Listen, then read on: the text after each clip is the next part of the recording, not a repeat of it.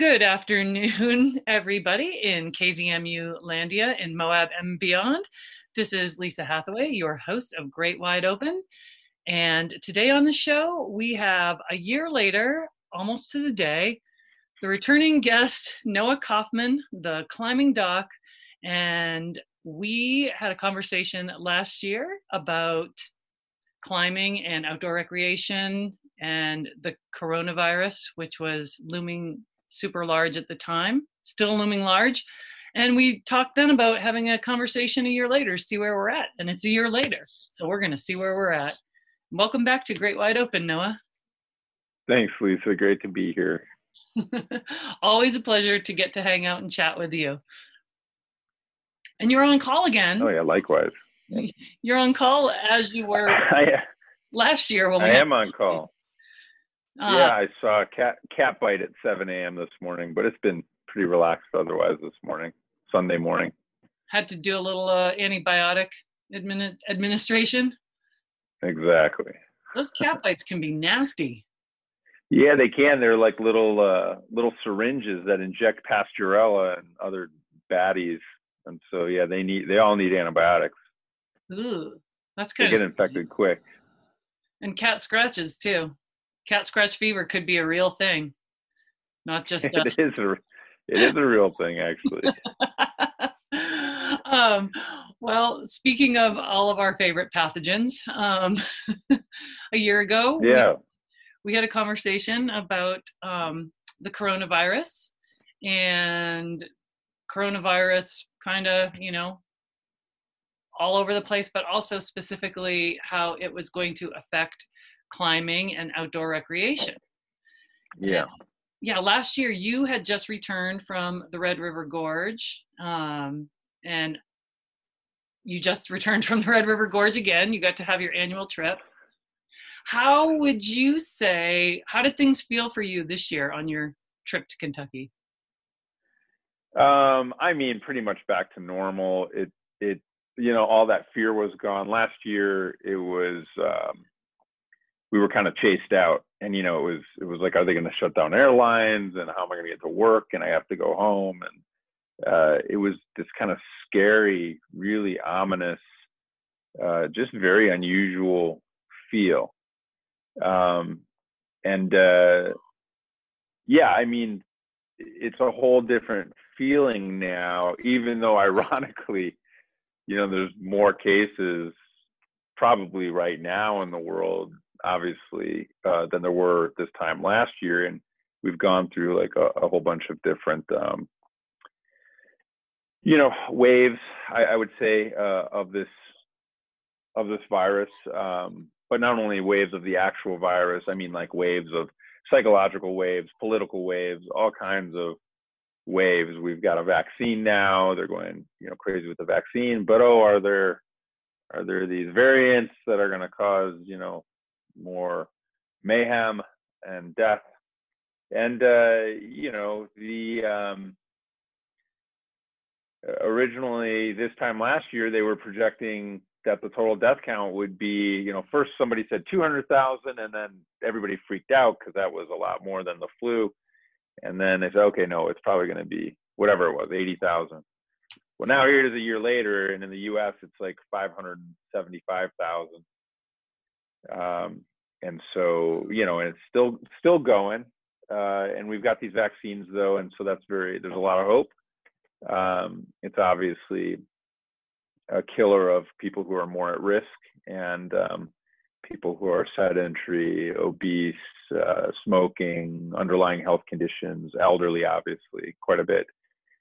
And so um, I think that people are somewhat uh, used to it by now and, and have kind of acclimated to having this new kind of horrible thing. And then, of course, on top of that, uh, besides the political divisiveness, we're in a much different political atmosphere, obviously, this year. But um, there's quite a bit of conspiracy theory and what's this vaccine and Bill Gates and 5G and all this, you know, crap.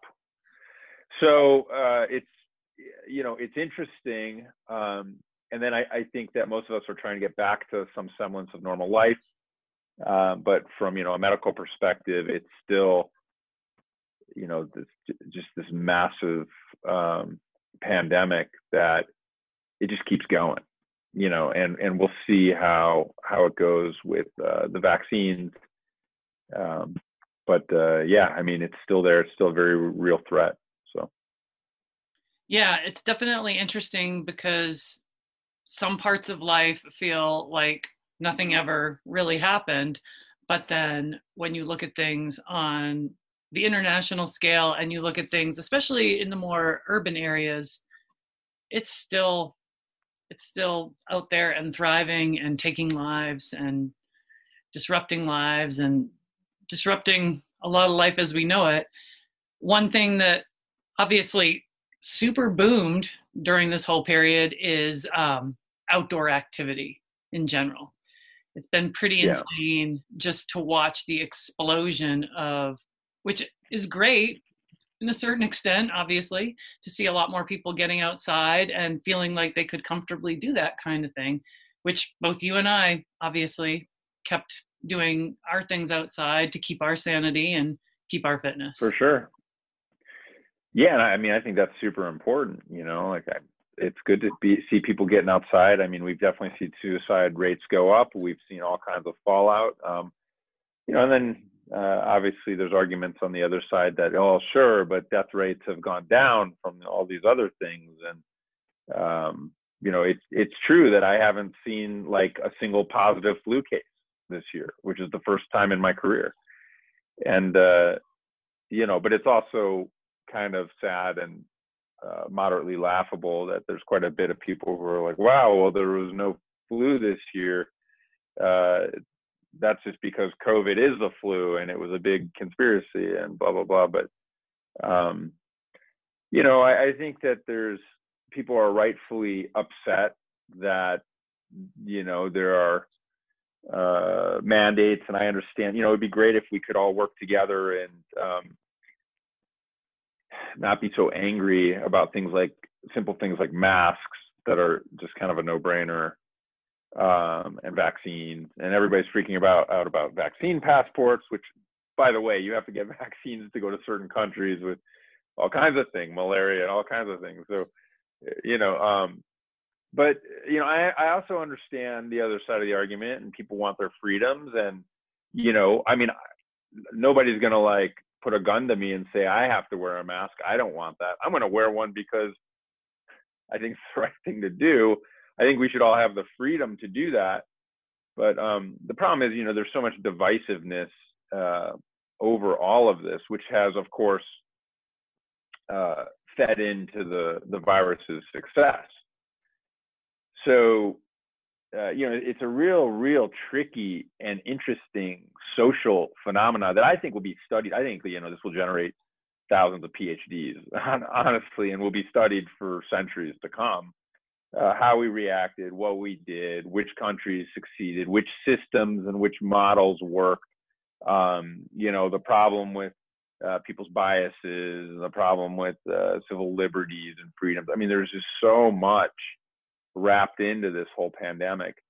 Uh, but but yeah, you know, like you said, I, I think that people have discovered um, their lives, you know, and and uh, work is a lot different. There's still a lot of people working remotely, and people are getting outside. And like like you said, Lisa, we've been getting outside. I mean, I had a great year climbing. It's been fantastic. Um, you know, and uh, it's been a miserable year working and seeing COVID and dealing with patients and um, you know, it, it's very real when you're on the front line. There's no like uh, conspiracy theories. It's like something we've never seen before, and it acts differently and it looks differently. You know, it's like if you have chickenpox, that's obviously different than the flu. You know, you act different, and this is just as different to us on the front lines. It's like not like a question of like, oh, could this be the flu? Like, no, this is COVID, and I've never seen anything like this after practicing for 20 years. So, um, yeah, a lot of interesting things to talk about and unwrap with this whole pandemic. Yeah, and um, a lot of the time, like you and I both, um, we we got out climbing a lot this year, and a lot of other people did too, because of um, partly being in a pandemic and having the ability those who are fortunate enough to work remotely and having more spare time. And it was really like for me a lot it's just like well this is my this is my way of life and we have to have some anchor to the before times or to whatever the new normal is going to be and i want my outside activity to be part of that. But then on the other hand you're like am i just being really selfish and justifying it? You know i can rationalize it at my own level like it's okay for me to do this but um, don't forget you know we're in this pandemic and i'm probably not going to fall and break my ankle climbing on a mini traction but what impact is that going to have on my local health systems and all that kind of stuff? So it's definitely a balancing act. But i feel like again like you said for the mental health people need it as much as the physical health. Yeah absolutely because i mean you're going to be a much bigger strain on the system if you're depressed and coming in and out of the er and suicidal and you know at your wits end um, and really an ankle sprain or even a fracture is something that you know can sit in the waiting room if we're overloaded or you know can be seen as an outpatient. And um, look i don't think it's bad to have a certain amount of selfishness when it comes to your health your life your loved ones and i think we were all pretty much shaken up last year. I think look everybody especially in the us we're in this big giant rat race. Everybody you know it works pretty hard wants money obviously wants things. And um, i'm not making a commentary on on on that per se but i think that this you know whole pandemic kind of grabbed us and shook us and and you know a lot of us were trapped indoors for so long. And it's it's a good time to kind of reevaluate what's important in life because um, you know yolo right i mean life comes and it goes and it's fleeting and um, and here's this great kind of uh, lesson, which is tragic for so many people and so many families. I mean, it's interesting. You know, people don't realize that um, really only about 10% of the United States has had this illness. You know, or how many cases there are.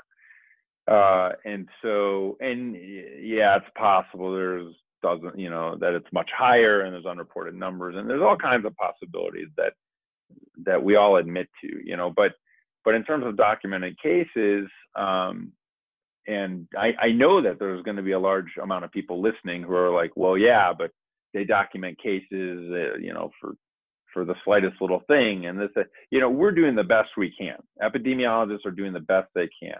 We are utilizing science. There's not like smoke and mirrors. There's not like a big conspiracy. This is a, you know, a big problem, and uh, you know, a lot of people have died from this. Um, and so, uh, it, you know, I, I, think that it's been it's been really um, bad, obviously, for the obvious reasons. A lot of people have died. Um, it's been life changing for so many of us. Uh, and I, you know, at the end of the day, the the healthcare system has scaled uh, to accommodate this. Uh, we were able to prevent um, devastating outcome, which I think was a possibility. I mean, look, if you looked at New York and the body bags, and if you looked at what was possible if we didn't do anything, I mean, we would this would have been millions and millions, 10 million people dead in the United States by now. Like easy. Because the hospital systems would have been overwhelmed if there was no masks, no social distancing, which by the way, only like 40 or 50% of people did anyway so uh, you know, our you know, and and look, I'm not saying it's anybody's fault, but if we had had like 100% compliance with social distancing and uh, you know every I mean look if everybody had just stayed inside for two or three weeks in April, which you know uh, doesn't make a lot of sense, but we would have 20,000 deaths or something or fewer. You know, like we'd have like almost nothing. Um, so uh, you know, but that wasn't able to be coordinated. Uh, it was politically unfavorable, and so now we're um, just kind of still going through it.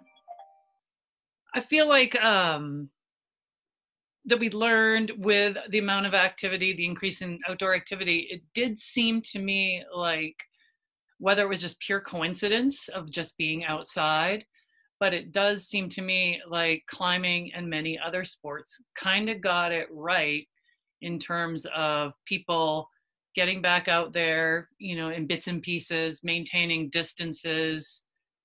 Pretty much, I observe people by and large maintaining social distance at the crag for most of the year. And to my knowledge, you might have different information. There were no confirmed cases or spreading events at any of the crags that I know about. Yeah, I mean, there were a few people at Miguel's who had uh, who had coronavirus, and then they kind of closed Miguel's for a little while. That was that was months ago, but um, yeah, I don't think there's been any large super spreader events. I think that uh, you know climbers by and large have um, uh, you know have been on the more receptive, let's be safe side, and I'm not sure that's true with uh, every um, every uh, group of, of people. You know whether it's religious or um, political or uh, whatnot and uh, there's been some obviously tragic outcomes from uh, groups that haven't really paid attention. But I think climbers have done a really good job. Uh, I still see people wearing masks out at the crag, which is not a not a horrible idea. I don't do it. You know, I we're outside. I'm breathing fresh air. I mean, uh, and, and then also I think you have a slight psychological change. I've been vaccinated since December now because I'm a healthcare worker, so uh, after that, I was, I, I, mean, look, I'm just a human being. I, and I was like, let's go. You know, mm-hmm. it's on. Mm-hmm. Uh, you know, I was like, why do I have to wear this mask anymore? But I mean, of course I have to. Um, so yeah, you're you're right. It's been pretty good in the in the climbing world, and I think that it's really safe to go out and climb at your local crag.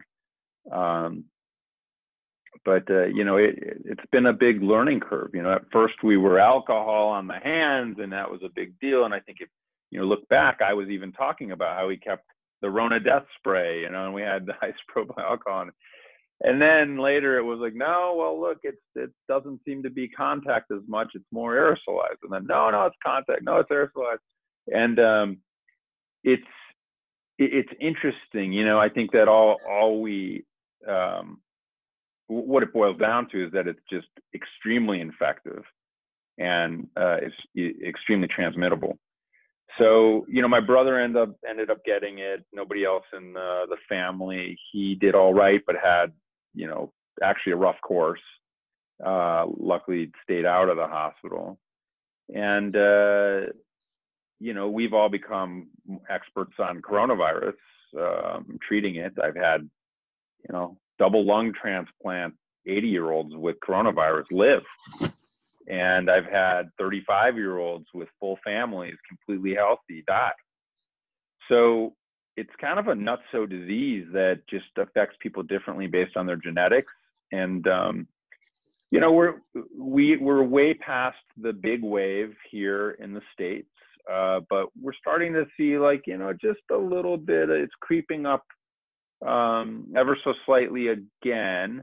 Uh, but then again, vaccines are going out like crazy. So it'll be really interesting to see um, if we get another wave, if we get um, some kind of variation that the uh, um, the vaccines don't cover. Um, and, you know, look, we're we're trying to study this stuff, but it's it's really slippery. It's really difficult. You know, normally it's taken us 30 years to get a good handle on something like, you know, whatever, smallpox or any kind of disease in the past, you know, like we would study them for a long time. This is something brand new. We're putting all our efforts at it and we've come a long way, but um, you know, there's there's a lot of uh, you know, information that's just uh, simply not true. So well, and yeah, that, we, you know, we're learning. And circling back to um, our conversation from a year ago, neither you nor I were super bullish about the um, notion that we would have a functioning vaccine so quickly based on past, you know, like the flu vaccination and stuff like that. Like, I think that was part of our conversation was they were like, yeah, that's probably going to take a minute, but that was something, you know, things you get right, things Shocking. you get wrong. Yeah. Yeah, shocking that that happened so fast, and the science behind it is totally science fiction. I mean, I didn't think it would be ready for another um, half a year or so, uh, but um, you know, it's crazy because it was about a year ago, and I think we said a year and a half or something. I mean, a year and a half to two years. Yeah, and so I mean, and then it came in probably more like three quarters of a year, so half the time. Uh, and it's a fascinating, it's sci-fi, you know, like this vaccine. Well, the Moderna and the Pfizer, I got the Moderna. You know, goes in, it hijacks your own cells to like to translate this protein. Um, that's crazy. I mean, that's very interesting, and um, you know, we actually might get other vaccines out of this and out of the science that has been kind of rushed through and done. Um, you know, there's a lot of people are scared. What you know, what could this vaccine do? But you know, luckily, I don't think that we're capable of making something that can like um, create cancer better than like cigarettes or food preservatives and additives. And so it's not like uh, you know, I'm worried that we've created uh, a bio, like a real problem with this vaccine. Um, but uh, yeah, it'll be interesting to see what happens over the next, uh, you know, over the coming, uh, the coming months and even the coming years, because uh, you know, I think this the coronavirus might be something that's like with us. It's not like going to end and then done. It might be with us forever. Uh, yeah, I'm pretty. I'm convinced it'll be with me for the rest of my life because it's not I mean, going to disappear. Yeah, and so look, we're we're all suffering from like this global adjustment uh, disorder, of course, which makes sense. I mean, nobody's happy with the fact that we have to have this thing in our lives, but um,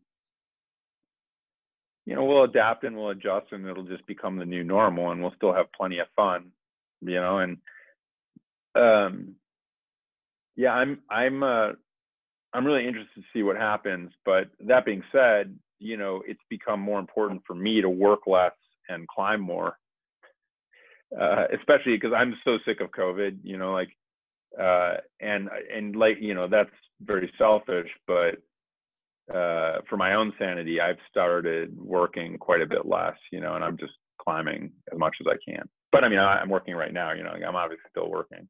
Yeah. Well, even before COVID, being um, dealing with emergency medicine, you really get that taste of YOLO because you get to see people who are on going to tilt on either side of that edge. And yeah, constantly. Yeah, last year really kind of does make things shake out into, you know, like, oh, crap, why didn't I go visit my family last year? Because now it's going to be another year, or is it going to be two years? Yeah. You know? Uh, yeah. Yeah. And, down. you know, um, and it was really weird. You know, I couldn't see my parents. We couldn't see our parents for a long time because there was no vaccine and you don't want to get them sick. Especially I'm in healthcare, so I'm, uh, you know, I'm dealing with COVID patients all day, every day. I don't know how I didn't get COVID. Uh, you know, like I used my PPE, but um, you'd walk in a room and a patient had a, you know, they would they w- didn't believe in masks, and then they're coughing all over the place, and you know, I, I was literally like, um, you know, I'd be real nice and professional on the outside, but on the inside, I'd be like, what the heck is wrong with you? you know, like, like I, I want to choke you. I want to choke you because, because now my whole, you know, like I'm the ER doc. You're sitting here with the mask on your chin, with COVID, coughing, filling up our whole emergency department with COVID. Other patients are going to get COVID. Like, and I'm like, can you please put your mask on? And oh, I can't breathe with my mask. And, okay, well, yeah, I understand that, but um, man, it's real tough.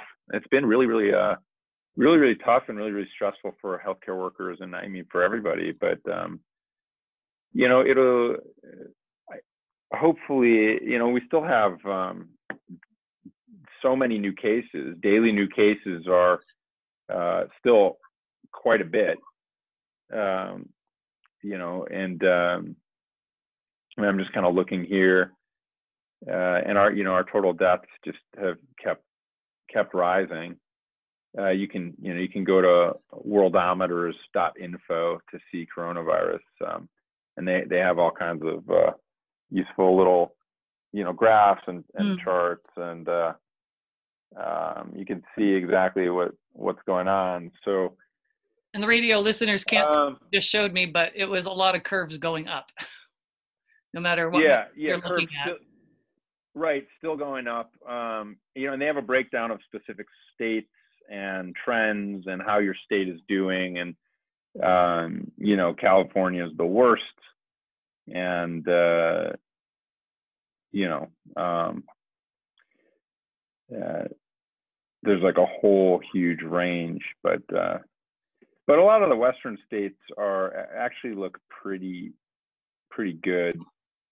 Um, yeah. And know, I, so, and I think that, um, I mean, I've not even just the outdoor activities, but even some of the like obviously the um I feel like the basketball, the NCAA and the NBA and have done like a pretty good job maintaining, you know, getting back to athletic events and using what we know, using PPE, using distancing, using bubbles to keep people, using testing to keep people safe and keep spreads from occurring.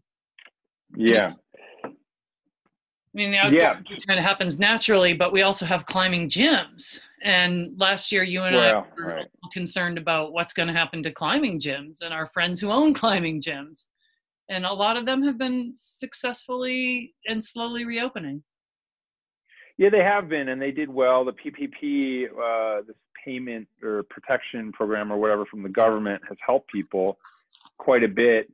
Um, you know, I think there's still going to be. I still think there's going to be massive economic fallout from this that we've kind of like pushed uh, down the road a little bit. And um, you know they're printing like crazy, and you know we'll we'll see what happens to the whole economic situation. Um, but uh, you know it's there's a lot of businesses that are never going to open again. I mean, air traffic is still at 50% of what it ever was. None of these, half, most of these airlines can't you know, would go belly up if they weren't being supported. You can't support them forever though. Right. But guess what? You know, we're doing Zoom. People do Zoom, and now companies, you know, which used to travel and have multi-million dollar business uh, travel funds, now they're uh, they're all doing Zoom. And so all of a sudden, this was like, bam, a new age and a new era. Do we need all these airplanes? Do we need all these airplane companies? We don't. So they're all going to go belly up you know, restaurants. You know, how many restaurants have closed, and especially in the big cities, those aren't going to, you know, reopen anytime soon. That's going to be slow. And so there's, um, you know, massive economic fallout which hasn't been felt yet, um, because of the, you know, creation of money and the um, yeah, the support uh, of the economy, but there's going to be a wave of you know and this is going to be a problem uh, because uh, you know i mean then you're going to get like a depression. It's called a depression because people are depressed you know because it's very depressing. Be- because everybody's out of work and you know it it affects your health when you're out of work and you got to sit at home and especially if you're not a climber or a big you know outdoor enthusiast. And so i think that's what's coming in the following years is that there's going to be um, there's going to be a lot of blowback uh, and a lot of residual and ancillary, um, you know, effects and fallout from this this whole pandemic. Uh, and and so you know we'll get past the initial virus at some point, hopefully. Uh, but there's going to be a lot of extreme, I think, economic damage, and people aren't seeing that. We're not talking about it. Um, and you know all you see is the stock markets go crazy up and you know but uh, it's just because they're printing money like crazy but yeah as we know the stock market is not the economy yeah it's not the economy the stock market is actually more like a reflection of the fed's balance sheet at this point or uh, or what the billionaires are doing um so yeah yeah exactly we've got um Olympics are back on track. Um, climbing is going to be a part of the Olympics. We that's a little sidebar because, of course, we love talking about climbing because we're climbers. what do you Yeah. think of, about that uh, if you had if you yourself were an olympian or you had a child who is an olympian how would you what is your perspective on hosting an olympics a year into a pandemic I mean, I, I don't know what the right answer is, and I'm just like one voice or one opinion. Personally, you know, like again, let's live. You know, let's enjoy our lives. Let's try and, um, you know, let's try and enjoy ourselves and support one another. I mean, if we all work together, we'd we'd be much more effective at getting rid of this thing. But how are you going to stop the Olympics? You know, like I would do the Olympics. I'd probably make uh, there be some kind of um, vaccine uh, requirement. And, uh, you know, I understand that that's going to be very unpopular with a lot of people, but uh, I mean, it seems kind of like a no brainer. Uh, you know, I would do what I can to mitigate risk. Uh, and I would tell anybody, you know, who is um, suffering to stay at home, maybe I would try and make the Olympics, if, you know, if I could like control all the puppet strings, make it less about making money. So maybe I would like deliver free streaming of all the Olympics to everyone. Um, you know, unfortunately, everything is about money in the world, uh, as we were just talking about billionaires the stock market. So, um, you know, I think that the Olympics and things like that should happen. You know, I think horse tooth Hell should happen. I think, uh, you know, uh, Rocktober should happen. I all all these great things that we do, um, you know, should happen. And for the majority of people who get COVID, it's it's going to be okay.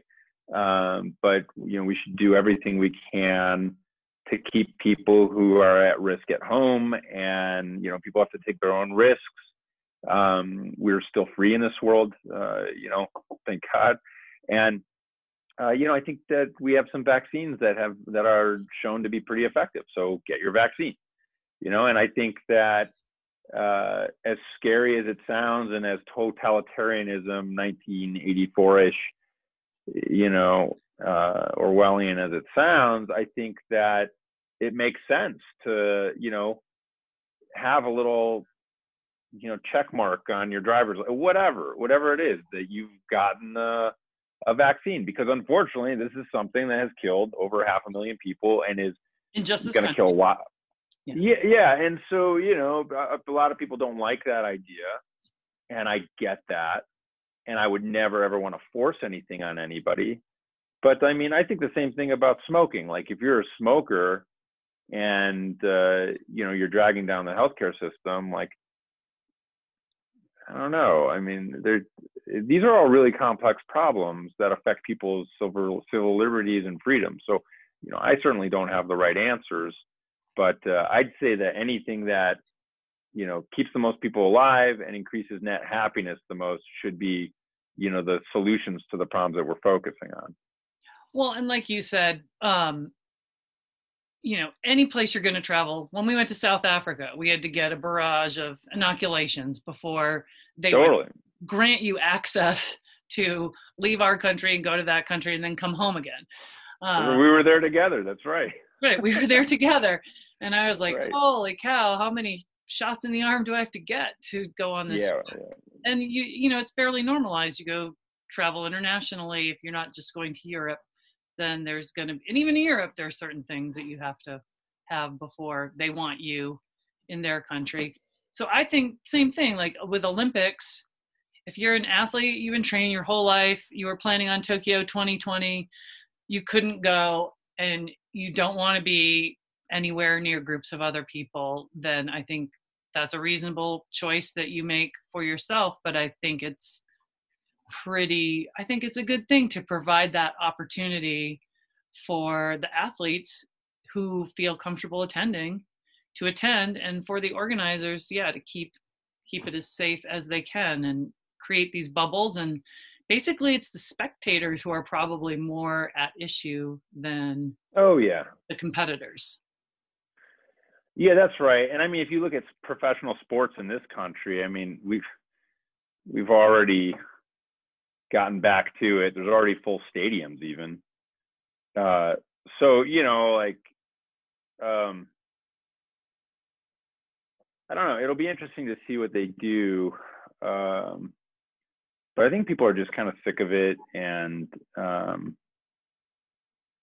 the whole thing is really incredible. I mean, it's just so life changing. You know, like we lived our lives one way before this, and now it's definitely different. And so um, that affects everything and all different countries. Everybody's different in the way they, you know, see it. And there's a lot of people who are militant on both sides mm-hmm. um, and just steadfast in their beliefs. So it's really hard to come to common solutions when there's so much divisiveness uh, and then the fact of the matter is, you know, people are dying, but then you've got a massive cohort of people who don't believe the numbers and don't believe the science, and there's a lot of lack of faith and don't don't believe, uh, you know, and just see it as um, a Trojan horse to affect, you know, to take away civil liberties or rights.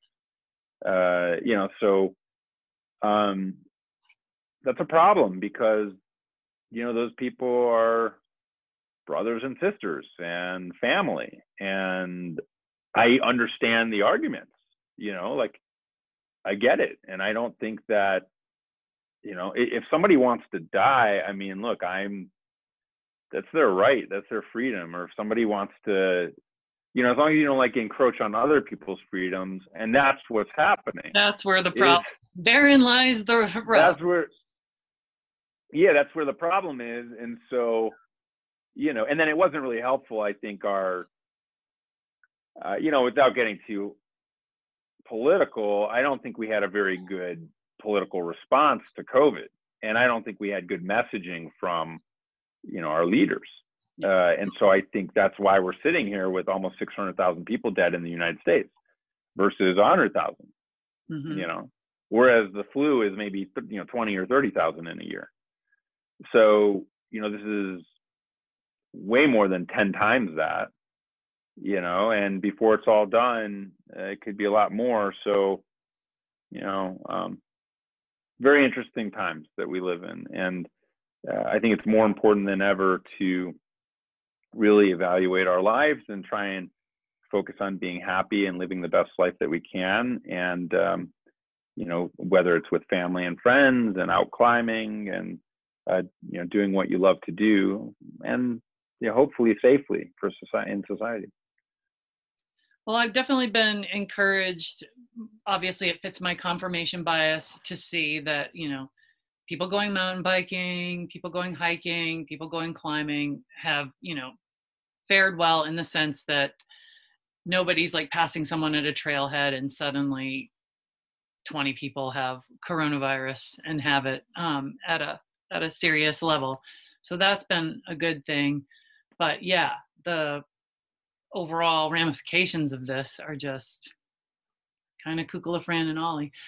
Do you think um yeah exactly. do you think uh, regular gyms you know like your local gold's gym you live in a city do you think those places i think from what we've seen with the empirical data and the anecdotal evidence that they can open with with uh, restrictions in place and people can get back to their gyms and get back to their spin classes and yoga classes and be okay, especially now that we have a vaccine in the mix.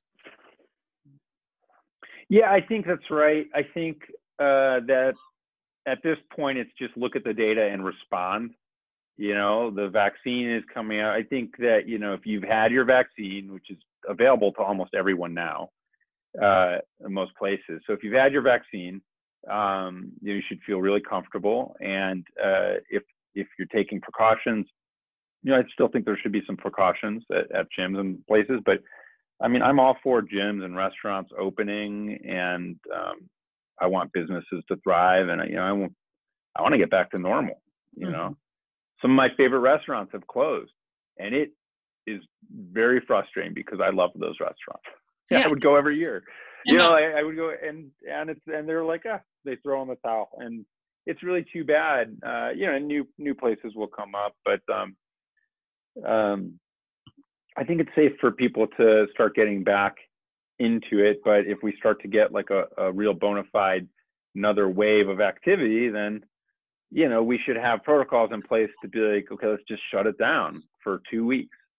I mean, dynamic. You know, here's here, it, it's crazy to think about, and this is crazy in medicine. You know, people don't realize this, but if if everybody went home and stayed at home for one month, like everybody, I'm talking 100% of people, you would you would almost completely eradicate like most sexually transmitted diseases, uh, you know, most uh, socially transmitted diseases such as coronavirus, influenza. Um, like it's crazy what you would get rid of. I mean, and obviously it's not realistic; that would never happen. But um, you know, it's uh, it would if we just had the ability to do that, and I think they were able to do that, you know, more in, in some of the Far East countries uh, that had really good numbers and really good outcomes. Um, but uh, you know, obviously, we weren't able to do that. Um, so uh, you know, we'll see we'll see what happens uh, as the vi- virus keeps mutating and tries to work around uh, uh you know all the everything that we're doing.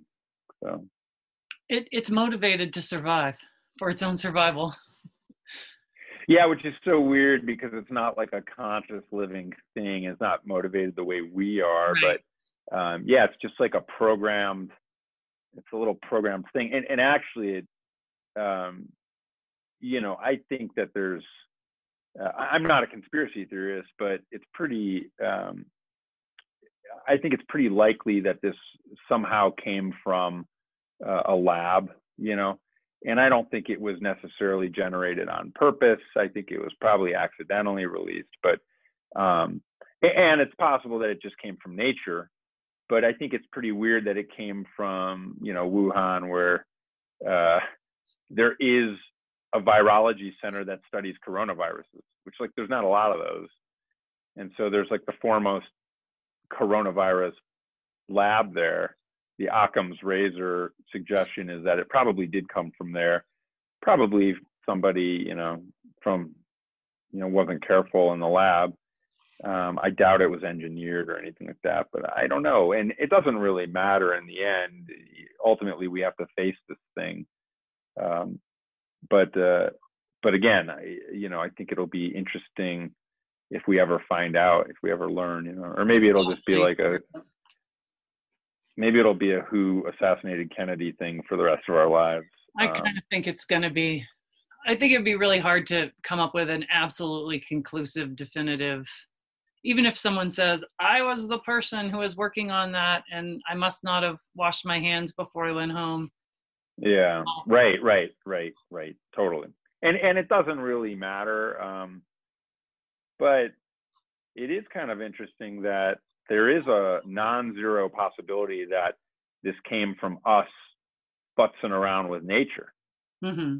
and and not just naturally from nature uh, and so that's disheartening because you know it, because i think that uh, there's probably a 50-50 chance that we had something to do with this like you know humans and uh, and it was probably completely accidental, um, or or not, oh, you know, or it it just came from nature, from like eating bats, which for some reason never happened before in the last two thousand years, or however long we, you know, but um, perfect. And happened uh, half a kilometer from the Virology Institute that studies coronavirus. You know, I mean, uh, stranger things have happened. So, um, but uh, yeah, you know, I, I think that